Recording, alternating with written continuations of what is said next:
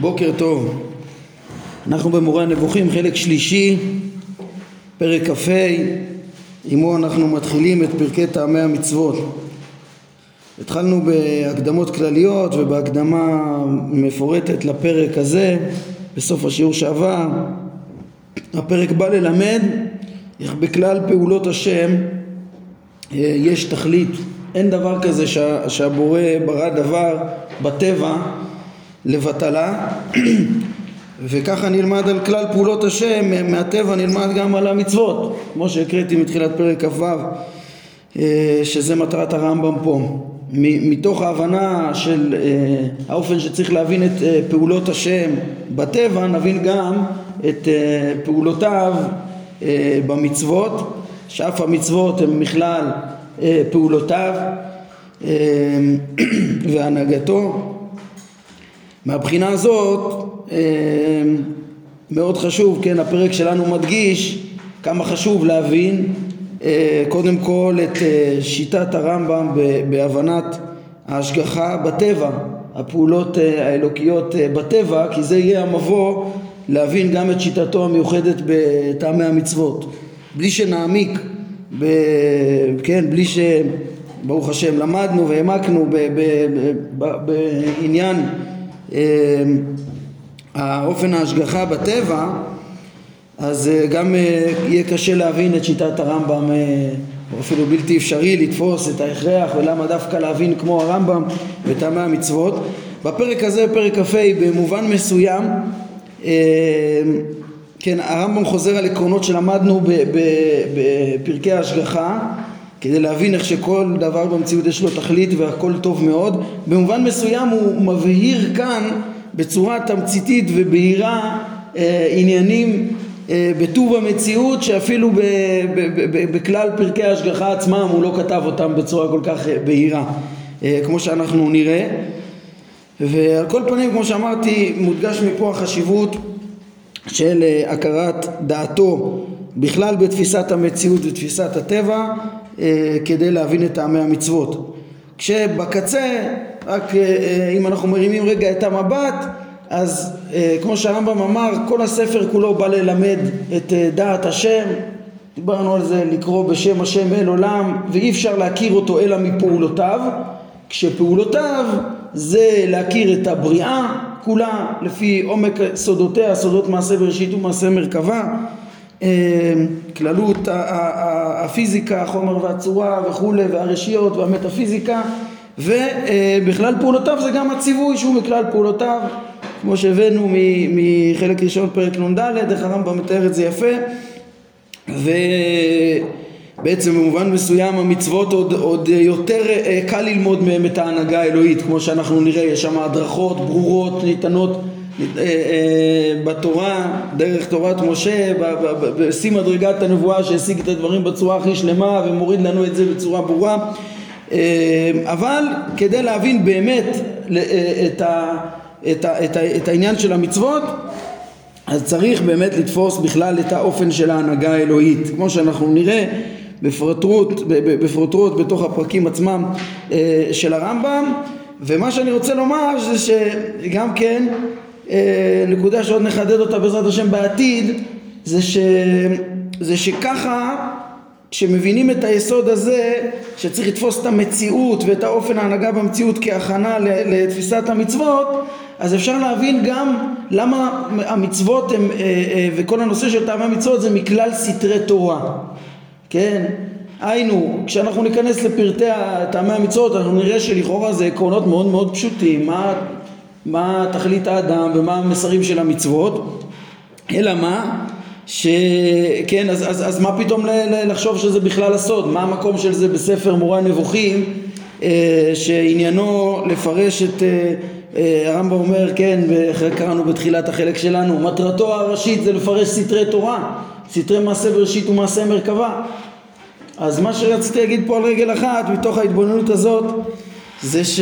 זה ש באופן כללי אנחנו ראינו כבר שסתרי תורה אצל הרמב"ם זה לא איזה דמיונות אה, עליונים ונשגבים הרחוקים מהמציאות אה, שהם אה, לא יוצאים מבחינתו רק מגדר דמיון ושום דבר, כן? אלא סתרי תורה זה הבנה באמת של, של מעמיקה של עומק המציאות, עומק החוקיות של המציאות ואיך באמת היא משתלשלת מהבורא ואיך באמת הוא מנהיג אותה, ככה שהרבה פעמים דווקא הסתרים של התורה לפי הרמב"ם הם יותר, הם גלויים לאנשי העיון והם יותר ריאליים הם מאוד מאוד ריאליים ממה שחושבים.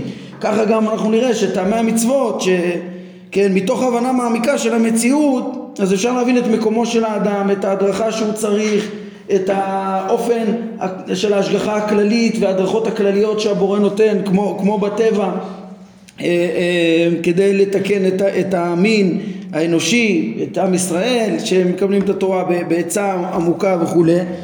ודווקא ההבנה יותר ריאלית של זה היא גם המתאימה לסוד ו, ודווקא מי שיודע סוד יכול להבין נכונה מהם הטעמים גם אם לפעמים השורה התחתונה של הטעם הוא פשוט טוב זה רעיון ש, שהוא יכול ליישב את האמירה הזאת שהרבה ראיתי שהתקשו בה למה בכלל הרמב"ם רואה ב, גם בטעמי המצוות סתרי תורה או חז"ל כבר תיארו את זה שזה כסתרי תורה אבל באמת זה כמו נושא ההשגחה וכמו נושא הבריאה וכמו נושא הנבואה אה, למרות שלפעמים הרמב"ם יותר אה, קרקע את הנושא כמו שנאמר, הסביר את זה בצורה יותר מדויקת ומתאימה למציאות ומה בדיוק ההכנות ומה בדיוק העניין אה, בעצם כמו בכולם צריך להבין את המציאות לסודותיה היטב את, כמו שאמרנו כל המסרים שגם היו נמצאים שמצאנו אותם בתוך פרשיות מעשה בראשית ומעשה מרכבה שזה הכרת המציאות כולה עם החומר והצורה, החומר הראשון, היסודות וכל תכונותיהם והגלגלים והזכלים הנבדלים והשפע האלוהי השופע. מצאנו את הסודות האלו בתוך פרשיות מעשה מרכבה. באמצעות הסודות האלו אפשר להבין את כל יסודי התורה בצורה עמוקה ומדויקת. שוב כמו שראינו את זה בענייני האמונה וביסוס האמונה ייחוד אחר כך הבריאה והנבואה וההשגחה בכולם מתוך הבנת סודות המציאות. אז ההנהגה האלוהית באמת התבררה בשלמות והיסודות אה, הועמדו.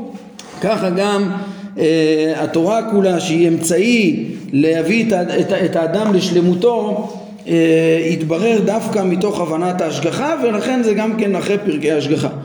טוב, הארכנו כבר בהקדמות ואפשר לדבר עוד ים על התכנים שבפרקים האלה אבל נראה לי שנכון יותר שניכנס לפרקים עצמם ותוך כדי הדברים הדברים יתבררו בלימוד עצמו ובסיכומים והדגשות שנדגיש תוך כדי הדברים בעזרת השם. אז עכשיו אני נכנס, כמו שאמרתי, לפרק כ"ה, שבא ללמד אותנו על התכלית שיש בכל אה, הפעולות הטבעיות אה, אה, אה, של השם במציאות. קודם כל הוא מתחיל בסקירה כוללת על הפעולות, לאו דווקא של השם. כן, אומר, של כל הפועלים. הרמב"ם אומר, הפעולות מתחלקות אה, מבחינת תכליתן לארבעה חלקים. פעולת הבל, או פעולת משחק, או פעולת שווא, או פעולה טובה ויפה. את ארבעת סוגי הפעולות האלה הרמב"ם עכשיו יסביר אחת לאחת. כן, פעולה המכונה שווא היא פעולה שהפועל אותה מתכוון בה לתכלית מסוימת אך אותה התכלית אינה מושגת אלא מעכבים באדם מכשולים. פעמים רבות אתה שומע אנשים אומרים טרחתי לשווא אם טרח מישהו לחפש אדם ולא מצא אותו או טרח בנסיעתו ולא הרוויח במסחרו ואומרים השתדלותנו ביחס לחולה הזה הייתה לשווא אם הוא לא החלים וכך כל הפעולות שנועדו לתכליות מסוימות ואותן התכליות אינן מושגות. כן הגדרה מאוד מאוד ברורה. כל פעולה לתכלית שלא אה, אה, הושגה זה בעצם אה, פעולה לשווא. הייתה פעולה היה מאמץ אבל השווא הוא לא נשא את הפרי שבעבורו נעשתה הפעולה. פעולת אבל היא פעולה שאין מתכוונים בה לשום תכלית. כמו שחלק מבני אדם מתעסקים בידיהם כשהם חושבים וכפעולותיהם של פזורי הדעת ושל אלה שדעתם מוסחת. זאת אומרת בכלל בלי דעה, סתם פעולה, כל מיני תנועות אה, אה, בלי, בלי, בלי, בלי כוונה בכלל. זה פעולת הבל, היא חסרת תכלית מראש. אה, פעולת משחק היא פעולה שמתכוונים בה לתכלית פחותה. פעולת, זה, זה, זה שחוק, זה חבל על הזמן, זאת אומרת, התכוונו בה לאיזה תכלית, אבל תכלית גרועה, תכלית שאין בה טעם, חסרת ערך, זה השחוק, דבר חסר ערך, כן? כלומר שהכוונה בה היא לדבר שאינו הכרחי ואינו מועיל תועלת גדולה, כן? פעולה טובה, טובה ויפה מיד, אנחנו נראה זה לכל דבר שיש בו תועלת, תכלית נכונה אה, שיש בה תועלת או הכרח בפעולה הזאת לשם תועלת וכדומה זה יהיה פעולה טובה ויפה הפעולת צחוק זה לפעולה פחותה כן כמו מי שרוקד שלא מתוך כוונה להתעמל או עושה מעשים שתכליתם להצחיק כן? סתם חסר שזה חסר ערך חסר עניין הצחוק. אה, אה, כן, לא ב... יכול להיות, אפשר להשתמש בריקוד, להתעמל, אפשר ל- ל- ל- לשמח עצובים כדי לקדם אותם, אפשר להשתמש בדברים האלה בצורה אה, טובה, כן, בשמחת בית השואבה, והשמחה שישמח אדם בעשיית המצוות, הרמב"ם אומר בסוף הלכות סוכה ולולב, היא עבודה גדולה היא, כי באמת זה לא עוללות ולא סתם, ולא, אלא באמת אה, אה, שמחה בהשגה ול... ל- לשתף את כל כוחות הנפש להשגה, לדעת השם, אה, כמו שראינו שזה מכלל אהבה, אבל אה, סתם לצחוק בלי שום אה, תכלית, לא כדי להרחיב את הדעת, רב היה מספר בדיחות בתחילת השיעור כדי לעורר את המחשבה, לרכז את התלמידים וכדומה. שוב, מדובר ב... כן, פעולה זו נקראת משחק בלי ספק, כן, שוב, חסרת ערך. ו- ודבר זה משתנה בהתאם למטרות הפועלים ושלמותם כי יש דברים רבים שהם הכרחיים או רבי התועלת אצל אנשים מסוימים ואצל אחרים אין בהם שום צורך כמו התעמלות גופנית למיניה השונים שהיא הכרחית להתמדת הבריאות כראוי למי, לפי אה, מי שיודע את מקצוע הרפואה שזה דבר חשוב, כן? וכמו הכתיבה שהיא רבת תועלת לפי אנשי המדע וכך מי שפועל פעולות אה, התעמלות כשכוונתו בהן הבריאות כן כמו משחק בכדור, היאבקות והכאה בידיים ועצירת נשימה פיתוח, פיתוח הסיבולת לב ריאה ואימון וכולי או פעולות שכוונתו בהן הכתיבה כמו חידוד הקולמוסים ועשיית נייר. אצל אנשים בורים תהיה זו פעולת משחק ואצל המלומדים אינה משחק.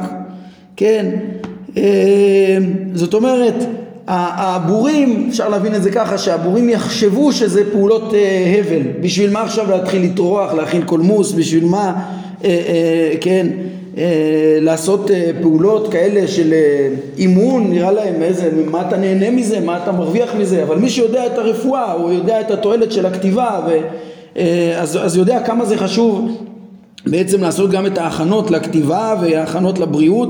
כן, אפשר אולי גם להבין ש... שבעצם אצל, אצל אנשים שלא ידעו לעשות בזה שימוש נכון אה, אז זה באמת, באמת פעולות מיותרות אדם שאין לו חוכמה בשביל מה יכין קולמוס ובשביל מה יכתוב אם הוא לא יודע לכתוב או בשביל מה יכין קולמוס או משהו כזה אה, או בשביל מה יעשה כל מיני פעולות של התעמלות אם הוא לא יודע להתעמל נכון ולא וכדומה פה נראה לי שהם מבינים את זה שזה כן שהבורים לא מבינים את הנקודה כמו האפשרות הראשונה שפירשתי כן, על כל פנים הדברים ברורים. כן, פעולת משחק זה פעולה לתכלית פחותה, שאין בה ערך.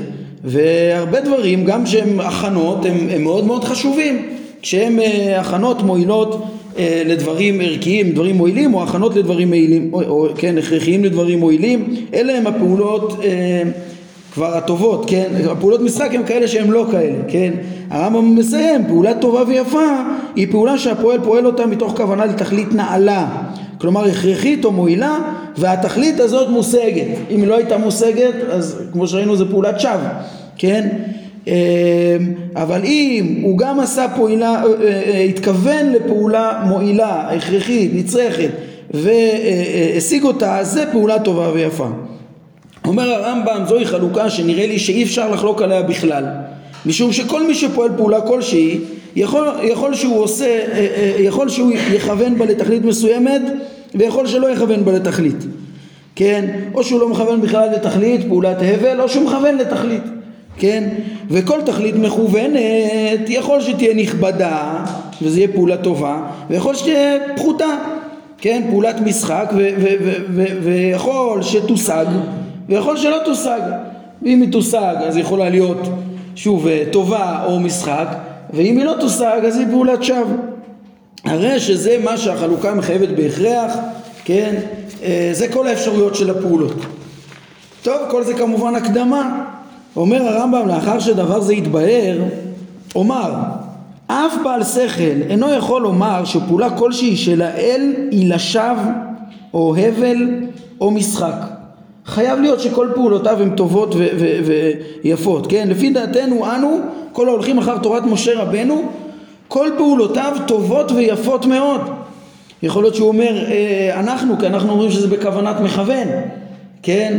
אה, בעצם יש פה לאפוק, בהמשך הוא בפירוש יוציא, יוציא מהמדברים שאצלם אה, הכל אחר הרצון ולא לתכלית בכלל, כן? אבל אולי זה גם לאפוק מהפילוסופים, כן? שאצלם, הנה כן, אני רואה גם בביאור ככה הם, הם כותבים, אצלם ה... בכלל אין כאן כוונה, אין פה כוונה, אין פה פעולה, זה נובע מחויב בצורה אוטומטית וכולי, אבל אנחנו, לפי דעתנו אנו, כל הולכים אחר תורת משה, כל פעולותיו טובות ויפות מאוד. נאמר בפירוש, אה, וירא אלוהים את כל אשר עשה והנה טוב מאוד. הקדוש ברוך הוא פועל את המציאות כולה וכולה טובה מאוד. נמצא שכל מה שהוא יתעלה פועל אה, לשם דבר מסוים הרי פעולה זו הכרחית למציאותו של הדבר המכוון הזה או מועילה מאוד. כן ועל הדברים האלה דיברנו בהרחבה בפרק י"ג על התכלית בבריאה, על התכלית של כל דבר איך שכל דבר נצרך לעצמו או כהכנה לדבר אחר וכולי. אה, ופה הרמב"ם עוד יסביר את הדברים עוד יותר בבהירות ממה שהוא הסביר בפרק י"ג וישלים את הדברים. כן, הרמב"ם אומר כל מה ש, שהבורא פועל הכל מציאותו הכרחית אה, אה, הכרחית למציאותו של הדבר המכוון הזה ומועילה מאוד. אה, לדוגמה תזונתו של בעל החיים היא הכרחית לקיומו ומציאותן של עיניו מועיל מאוד לקיומו כן אין כוונתו של האל בתזונה אלא להישרדות בעל החיים משך זמן מסוים שהייתה הכוונה שהוא יהיה, כן? ואין כוונתו בחושים אלא לתועלות שבעל החיים מקבל מכוח השגותיהם. כן, כל, בעקבות זה הוא ילך למה שהוא צריך, הוא יברח ממזיק וכולי, כל החושים מועילים. ו... והתזונה היא, היא, היא, היא זאת שתאפשר לו להתקיים ב, ב, ב, בזמן שהוא מסוגל להתקיים, כן, וככה, אה, כן, הכל, הכל לתכלית זוהי גם הדעה הפילוסופית שאין בכל העניינים הטבעיים דבר על דרך ההבל כלומר שכל מה שאינו מלאכותי, לא ש... שהוא טבעי, לא שבן אדם יוצר אותו, כל מה שהוא נוצר מכוח האל בטבע, כן? כל אלה פעולות שנועדו לתכלית מסוימת, בין אם אנו יודעים את תכליתן, בין אם לאו, כן? שבהסברת הדעה הפילוסופית הזאת הרמב"ם מאוד הרחיב בפרק אה, י"ג כן, שלמשל שם, שגם גם אה, אריסטו והפילוסופים ראו איך ש, ש, שהטבע הוא הכי שלם שאפשר שיהיה, אמנם אצלם, כמו שאמרנו עכשיו, אה, לא מדובר בפעולת פועל, כוונת מכוון ב, ב, ביצירת המערכת הזאת, כן, אבל בתוך המציאות הם הוצרכו להודות בכוונת מכוון,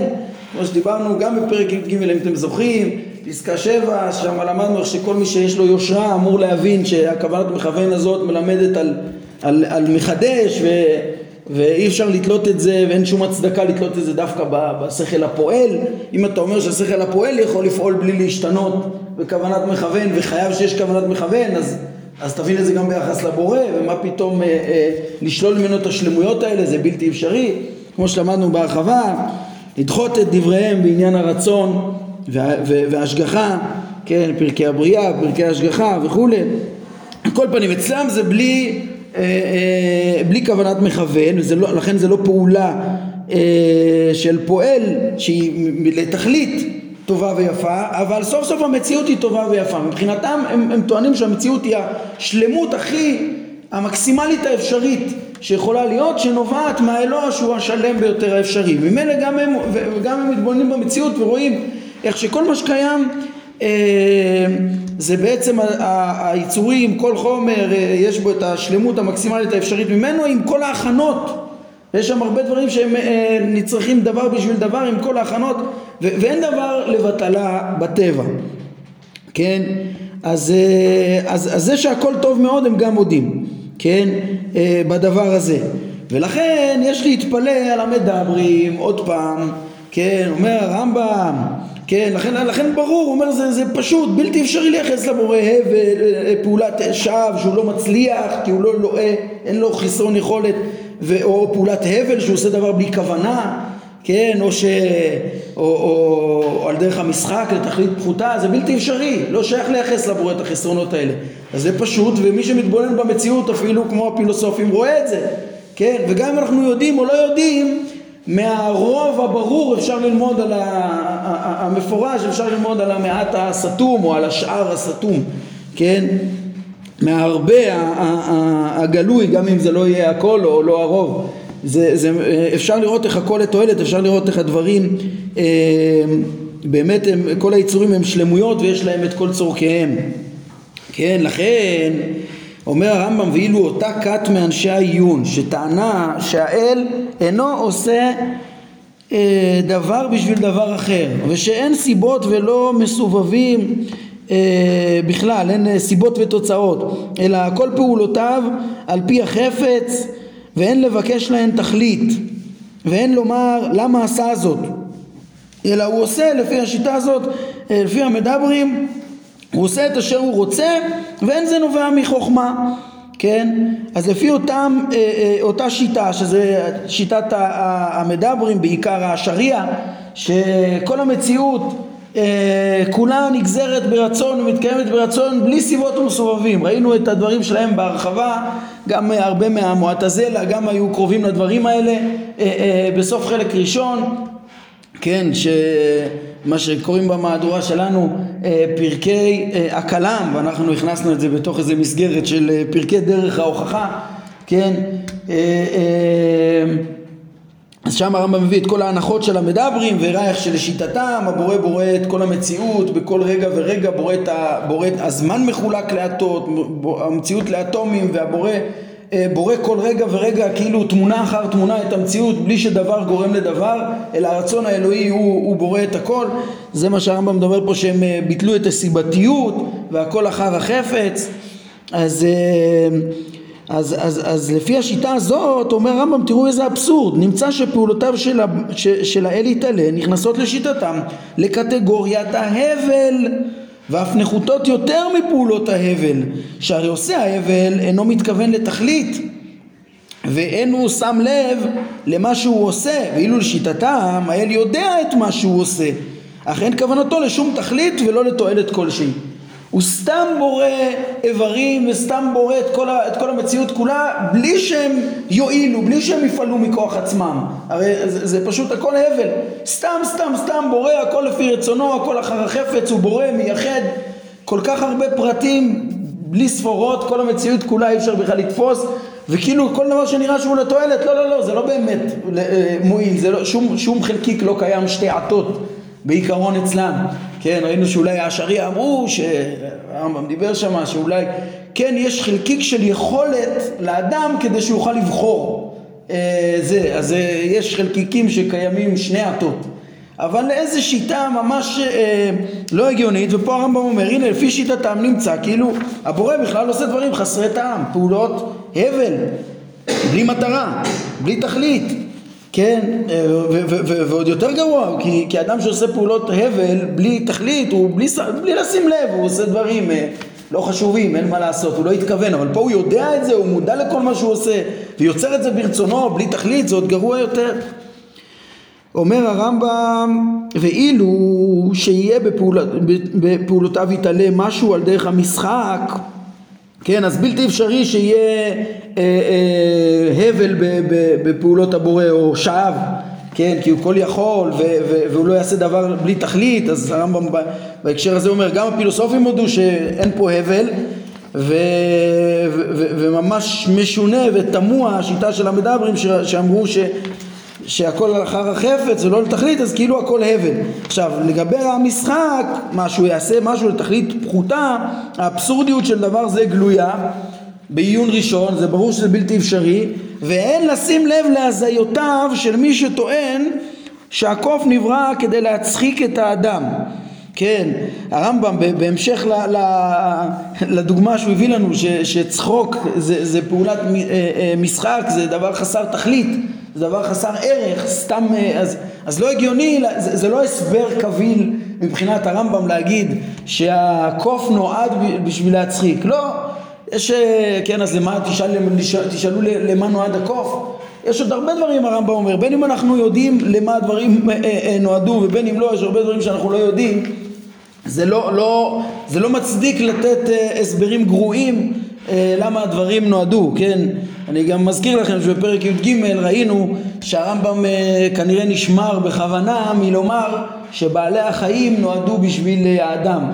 הוא אמר שהצמחים הם בשביל בעלי החיים ושיש יצורים רבים נבראו בעבור עצמם שהם המקסימום שלמות שאפשר להוציא מחומרם והוא לא אמר בפירוש שהם עבור בעלי החיים, כן? בשונה מפירוש המשנה, מהקדמה לפירוש המשנה, ששם הוא אמר את זה, ש, שאפילו בעלי חיים הם, הם בעבור האדם. פרק י"ג הרמב"ם אמר שהאדם הוא תכלית המציאות במובן הזה שהוא הדבר השלם ביותר שאפשר לייצר אה, אה, פה בכדור הארץ, כן? אז במובן הזה הוא התכלית, כאילו כל החומר הזה אה, נוצר כשהמקסימום שאפשר להוציא ממנו זה האדם, אז במובן הזה הוא התכלית של כל אה, מה שתחת גלגל הירח. ועל כל פנים שוב הוא לא אומר, אה, זה לא משנה אם אנחנו יודעים להסביר בדיוק אם אה, בעלי חיים, הבהמות המבויתות הם בעבור האדם וכולי, אנחנו רואים שיש להם תועלות לאדם וכולי, או אולי הם לא נבראו רק בשביל זה, וראינו כמה קשה, הרמב"ם אמר איזה הוא התנגד להגיד שהכל נברא בשביל האדם באמת, כמה זה קשה להסביר את זה, באמת, אה, אם להגיד, להגיד שזה בשביל זה, זה להגיד ש, שלא היה אפשרי אחרת, כי אם היה אפשרי אחרת אז זה מיותר, אז, אז הבורא עושה פה דבר הבל, זה בלתי אפשרי, אלא מה? הדעה הפשוטה יותר היא הדעה הפילוסופית ש, שבאמת רואים שיש כאן את המקסימום שלמות ולא הכל נברא בשביל האדם אלא כל פעל השם למענהו, אה, אה, כן, אה, למענהו למען כל נברא ונברא עצמו וכולי, או למען הרצון האלוהי שהוא עצמו, כן, שהוא עצמותו, שאי אפשר להבין אותו, אבל בסוף הכל לשיא השלמות, הכל נדמה לו בשיא השלמות וכדומה, כמו שראינו אה, בפרק י"ג. אז על כל פנים, הרמב"ם אומר, אה, דחה פה בעצם מאוד ברור ההכרח ההגיוני להבין שכל פעולות הבורא כולם טובות ויפות ואין בהם לא שווא ולא אבל ולא שחוק, לא תכליות פחותות, לא, לא אה, פעולה בלי כוונה ולא, אה, כן, גם את הדעה הפילוסופית שזה בכלל לא פעולה, גם הוא דחה בהרחבה כבר פרקי הבריאה וכדומה, אה, כן, לא שחוק, לא הבל ולא שווא. אז מה כולם פעולות טובות ויפות? מפה הרמב"ם ממשיך ל... ל להסביר מה גרם לטעות את הטעויות של המדברים אה, לחשוב כאילו יש הבל בפעולות בלי, כן, אי אפשר להסביר ולהגיד שכל פעולותיו יש בהם טעם במציאות. אומר הרמב"ם מה שהביא לכל זה הוא כן, אי ידיעת טבע ההתהוות והכיליון וההתעלמות מהעיקר שהוא שכל הכוונה היא להביא למציאות את כל מה שמציאותו אפשרית כפי שאתה רואה. ואילו מה שאינו כך, כן, מה שלא הובא למציאות אה, אה, כמו שהיא, אז אה, חוכמתו לא חייבה את קיומו בשום אופן, כי הוא בגדר בלתי אפשרי מבחינת מנהג הדברים בהתאם למה שחוכמתו מחייבת. כן, פה צריך להתרכז ולשים לב מה, מה, מה, מה הרמב"ם אומר. בדברים פה הוא בעצם, אה, אה, פה ובפסקאות הקרובות, הוא, הוא מסכם יסודות שלמדנו בפרקי ההשגחה בצורה תמציתית וקולעת וכמו שאמרתי בתחילת הפרק אפילו עם הבהרות שאפילו לפעמים יותר מכל מה שלמדנו שם כן, כדי להבין שבאמת המציאות היא, היא, היא טובה מאוד או שכל דבר פה הוא לתכלית כן, צריך גם להכיר את טבע ההתהוות והכיליון כן, כי, כי שוב, אם אדם לא יבין שהמציאות טובה ויראה הרבה דברים חסרים, אז הוא ישר יחשוב, הנה, אז מה, איך אתה יכול להגיד ש, שהכל לתכלית? הרי יש פה דברים חסרי טעם, דברים מיותרים, דברים רעים, דברים... אז הרמב"ם אומר שאם אדם יבין כן, על, על, אה, את טבע המציאות והכיליון הוא יוכל להבין את זה. איך המציאות טובה מאוד, היה לנו פרקים שלמים על זה. כן, אה, בעצם למדנו על, על סיבת הרע, על סיבת הפחיתויות מהחומר. פרק ח' למדנו על, על, על איך שאין אין, אין הרע וההדרים יורדים מלמעלה, פרק י' ואיך שההדר הוא, הוא חלק מובנה מהחומר וזה המקסימום הטוב ביותר האפשרי אז אה, אם, אם, אם, אה, יבין, אם נבין את העיקרים האלה שאמרנו בפרקי השגחה נוכל גם להבין איך הכל טוב מאוד כי זה הכי טוב שיכול להיות. זה מה שהוא אומר פה. יש פה התעלמות מהעיקר להבין שהמציאות הכוונה הייתה להביא את המקסימום שאפשר. כן מה זה המקסימום שאפשר? פה יש את שאלת הנמנעות. אז כשלמדנו פרק ט"ו הרחבנו בזה והבאתי לכם ציטוטים מכאן. כן כי הרמב"ם אומר שבעצם המציאות זה השלמות הכי טובה שיכולה להיות. הכי כל מה שמציאותו אפשרי יהיה קיים. מה, לגמרי כל דבר אפשרי? הרי הבורא יכול גם אה, לברוא, אה, לא יודע מה, אה, פילים עם כנף, פילים מעופפים וספינות באוויר ולא יודע מה. כמו ש... כן, זה משלים של פיל עם כנפיים, זה משל של, דבר בלתי אפשרי שהרמב"ם מביא בפרקי התארים בחלק ראשון. אבל, והוא לא ברא כל דבר אפשרי, יש עוד דברים אפשריים. אז הרמב"ם אומר, ולא כל דבר, אה, אה, אה, כל מה ש, שלא במציאות, כן? אה, כל מה שלא במציאות, חוכמתו לא חייבה. זאת אומרת, הבורא לא בורא גם דברים סתם, אלא רק את הדברים המועילים, הדברים הנצרכים, הדברים שחוכמתו מחייבת אה, אה, אה, שצריך אותם, כן? וכל מה שלא נצרך הוא כבר, הוא בגדר בלתי אפשרי מבחינת מנהג הדברים בהתאם למה שחוכמתו מחייבת. מה זה ההגדרה הקצת מסורבלת הזאת? כי יש דברים שהם נמנעות מבחינת עצמם, כן? יש דברים שהם נמנעות מבחינת עצמם, הם פשוט בלתי אפשריים אה, אה, אה, בהגדרה, כן? כמו שלמדנו בפרק ט"ו. אבל יש דברים שהם לא בלתי אפשריים בהגדרה, אבל הם בלתי אפשריים מצד מה שחוכמתו מחייבת. למה? כי בדיוק מה שאנחנו לומדים כאן, הבורא יעשה רק דברים חכמים ומועילים ונצרכים. מה שלא מועיל ונצרך, כן, אז, אז זה בלתי אפשרי, כן, גם אם זה אפשרי מצד הנמנעות, אז, אז uh, הדבר נכנס לגדר בלתי אפשרי מבחינת מנהג הדברים uh, uh, בהתאם למה שחוכמתו מחייבת. הבורא לא יעשה שום דבר חסר, שום דבר לא נצרך. כל המציאות כולה היא, היא כל מה שאפשר להביא למציאות טוב, שלם, מועיל, כן? Uh, לכן גם בלתי אפשרי להביא, להגיד שהקוף נברא בשביל להצחיק את האדם כי זה לא דבר לתועלת, כן? טוב, הדברים האלה עוד אה, אה, עמוקים והעיקרון כבר נאמר בפסקה הזאת כמו שהרמב"ם אומר אם נבין את העיקר שהבורא הביא למציאות את, אה, את כל המציאות בצורה הכי שלמה האפשרית כן? אה, יחד עם ידיעת טבע ההתהוות והכיליון וההבנה שבלתי אפשרי היה לעשות יותר טוב ממה שקיים אז אנחנו נוכל להעמיד את הדעה שהרמב"ם התחיל ללמד אותנו כאן שזה אה, ההבנה שכל פעולות השם כולן טובות ויפות וזה מה שהתורה העידה עליו, וירא השם את כל אשר עשה והנה טוב מאוד. אה, כן, בעזרת השם נשלים את הדברים בפעם הבאה, אנחנו נעמוד כאן להיום אה, מפאת אה, סיום הזמן, ברוך אדוני לעולם, אמן ואמן.